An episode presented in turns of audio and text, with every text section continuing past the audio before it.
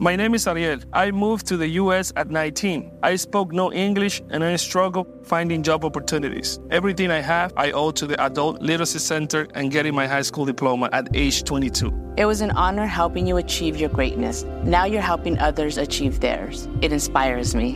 When you graduate, they graduate. Find free and supportive adult education centers near you at finishyourdiploma.org. Brought to you by Dollar General Literacy Foundation and the Ad Council. As the number one audio company, iHeartMedia gives you access to all. Every audience, live conversations, trusted influencers, and the insights and data you need to grow. iHeartMedia is your access company. Go to iHeartResults.com for more. Hey, it's Zuko and Kayla from the Wake Up Call. Enjoy your podcast, but when you're done, don't forget about us. We have a radio show. We try to bring a smile to your face every morning. We also talk to some of the hottest country stars of today, and we like to share some good news with That's What I Like. Because Lord knows that's hard to find. When you're done podcasting your podcast, listen to us at 92.3 WCOL. Set your preset on your radio right now, and don't forget you can listen to us online on the iHeartRadio app. Commencement Speeches for the Class of 2020 is a production of iHeartRadio.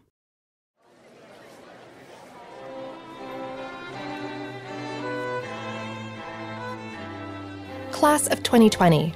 Parents, faculty, rising graduates, welcome to commencement. You made it. This year is a little different. A difficult time to graduate because the traditional graduation day has been put on hold. So we're bringing it to you wherever you are because this is still your day, your moment. And now, put your hands together. It's time to be inspired. This year's commencement speaker, the one and only Hillary Clinton.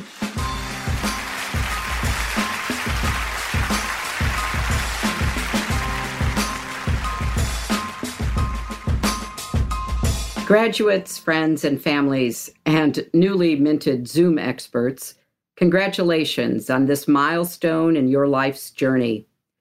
When I was first asked to offer these commencement remarks in the midst of the global pandemic, I was hesitant. In this unprecedented time, what can anyone say about the future to the class of 2020? Then I thought back to my own graduation in the midst of the Vietnam War the assassinations of Dr. Martin Luther King Jr. and Senator Robert Kennedy, riots in our streets, and an overall sense of confusion and uncertainty. Every time and every graduating class faces its own challenges and opportunities. My father graduated from Penn State in 1935, the middle of the Great Depression. He had to jump on a freight train from his home in Scranton, Pennsylvania to Chicago to find a job. So, what about all of you and where we are now? I'll start with the obvious. This is not how any of us expected to be celebrating the class of 2020. I've had the privilege of speaking at a lot of college graduations, and there is nothing more inspiring than looking out over a crowd of students standing on the precipice of the rest of their lives. And despite the fact that we can't be together in person today, I'm no less inspired by you, wherever you are and whatever you're setting out to do. I salute you while recording this from my house in Chappaqua, New York, wearing full academic regalia, including the hat. But let's be clear you've had a tumultuous four years. Most of you started college in the fall of 2016, right before an election that would upend our country. And now you're graduating in the midst of an unprecedented global health and economic crisis.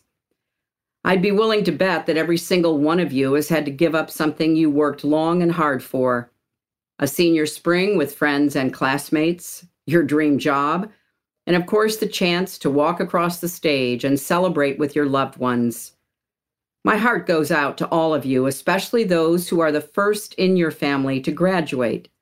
You deserve to celebrate all that went into this milestone, and I hope you'll get to do that soon. Oh, I wish I had the perfect words of wisdom to help you navigate an uncertain future, but the truth is, I don't have the answer, as hard as that is to say, even for a recovering politician. But I do believe that you, the class of 2020, have the answer. So today, instead of following commencement tradition and giving you advice through inspiring platitudes, I want to talk a little bit about why you and your generation inspire me and why you are better suited to chart your own path during this crisis and to help build a better future for all of us. Let's start with a little history. We don't have to look much further than the last big economic crisis in 2008 to understand that young people just entering the workforce often pay the biggest price in a recession. Even though the economy has grown over the last several years, millennials who graduated during the financial crisis are still more likely to have credit card debt and student debt. They're less likely to own homes or be invested in the stock market and more likely to have part time jobs with fewer benefits and no, it's not because of all of that avocado toast. You know, one study found that for every 1% rise in unemployment, new graduates lose 7% of their earnings at the beginning of their careers. And not only does graduating in a recession lead to lost income right out of the gate, it can stick with you for decades. Many of you, or your friends and families, are already feeling the squeeze. More than half of people under 45 have lost a job, lost hours, lost benefits, or been put on leave because of the pandemic. Three college students in Arizona were so fed up with the uncertainty that they created a website called ismyinternshipcanceled.com which compiles the latest information on hundreds of companies' changing plans. And imagine trying to explain that to someone who graduated when your parents did. Now, I'm not telling you all this to give you even more anxiety about what's next. I'm sure you have plenty of that already. I'm pointing all this out because the needs of young people usually don't get addressed or prioritized the way they should. And this time has to be different. We simply cannot allow your generation to fall through the cracks or carry the scars of this crisis long into the future. And there's a lot that leaders in government and business can and should do that will help young people immediately, like providing student loan forgiveness and rent relief, or fixing the clunky, outdated systems that too many people have to navigate to file for unemployment insurance? Or how about ensuring that all young people have access to quality, affordable health care in the midst of a global health catastrophe? Or how about seeing young workers as assets to invest in for the future rather than the first costs to cut when times get tough? You know, investing in the next generation isn't just the right thing to do. I know it's the smart thing as well.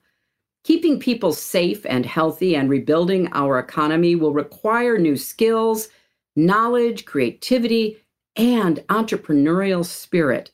All the things that the class of 2020 has shown you have in abundance. The ability to communicate, innovate, and do business online has never been more in demand than it is right now. And there has never been a generation better equipped to meet this moment than yours, the first truly digitally native generation. You've never even known a world where we weren't connected to one another through the internet. The same skills that are second nature to you are the ones our world and our economy are depending on like never before. Even before the pandemic, young people were already using technology to learn, from watching YouTube videos to pick up a new skill to using apps to learn a new language. And in recent years, the number of graduates studying STEM has increased by more than 50%. As we grapple with new medical, public health, and information needs, we should be creating pathways into the workforce for new graduates who are ready to lead right now. Helping this generation gain a foothold in our economy will help pay dividends for everyone in the decades to come. There was a great piece in the Atlantic magazine last month by a writer named Amanda Mull about the impact of the coronavirus on what has been called Generation C, the kids, college students, and young people whose lives will be forever shaped by this pandemic.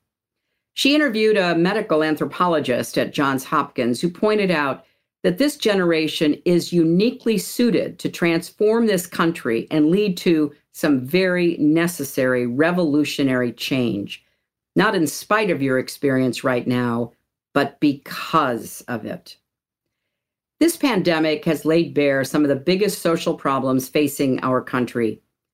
Deep inequalities that have plagued America since long before we even heard of the coronavirus are becoming not only more clear, but more dire by the day. For example, less than a quarter of the counties across America are predominantly Black, but those same counties are home to nearly 60% of all deaths from the virus. It's hard to find a clearer example of the deadly consequences of systemic racism within our healthcare system and society. We know that when economic inequality worsens, so do health disparities. Unsurprisingly, people who are already struggling the most economically are more likely to contract the virus and more likely to die from it.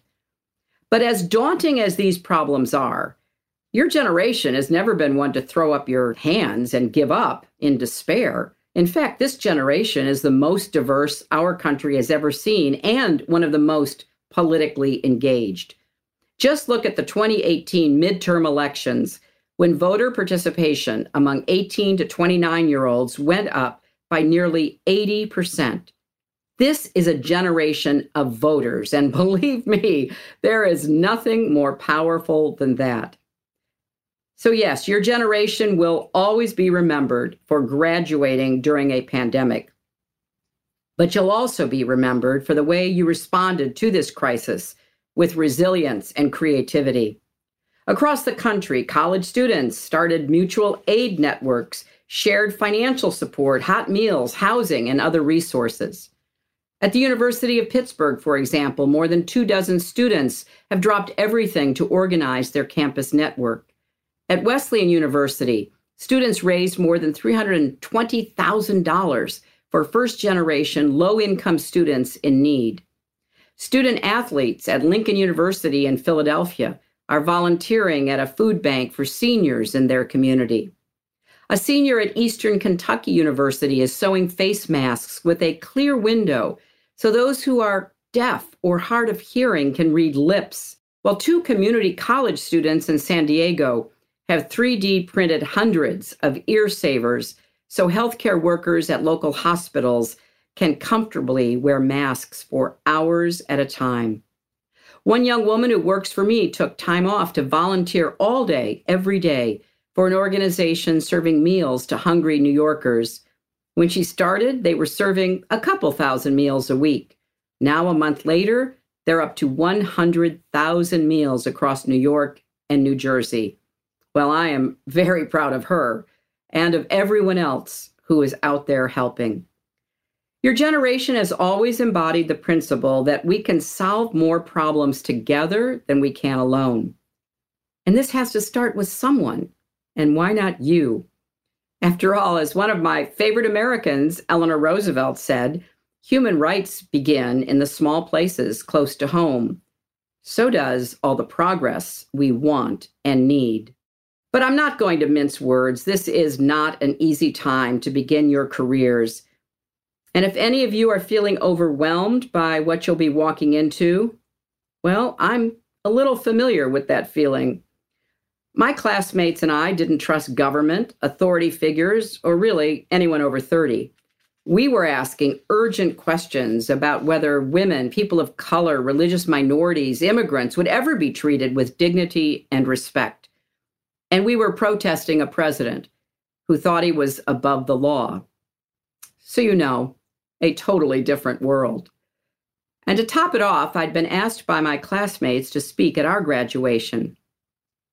I stayed up all night writing and editing, trying to figure out what I could possibly say to capture a time that was just as hard to put into words as this one. When I spoke, at graduation, I shared a story of something that happened to me the day before. I was talking to a woman who said that she wouldn't want to be me for anything in the world. She wouldn't want to live today and look ahead to what it is she sees because she's afraid.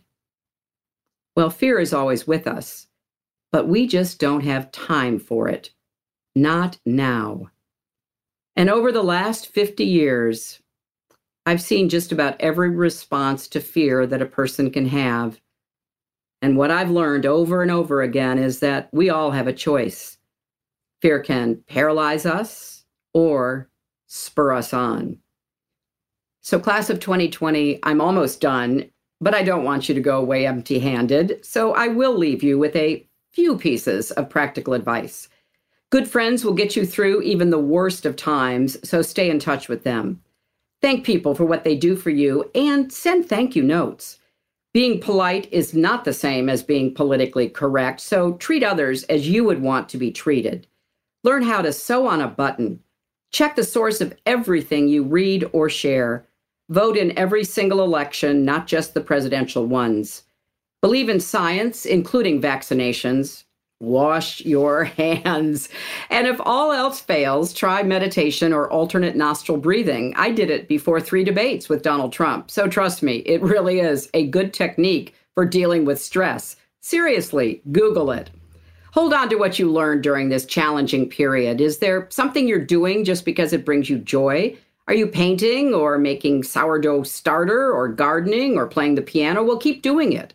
Have you been talking to your grandparents once a week on FaceTime? Well, keep that weekly date.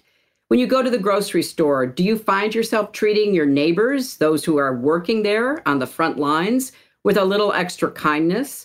Keep reaching for that sense of compassion has this crisis opened your eyes to bigger social problems in our country? Well, keep your eyes open because we're going to need your empathy, your energy, your activism more than ever in the days and months and years ahead. These are frightening times, but as Eleanor Roosevelt's husband said, the only thing we have to fear is fear itself. We don't have the luxury of wringing our hands or being daunted by the enormity of the task ahead of us. This isn't a time just for words, it's a time for action. So, congratulations, graduates. Good luck. And I can't wait to see how you make your mark on our world. Thank you all.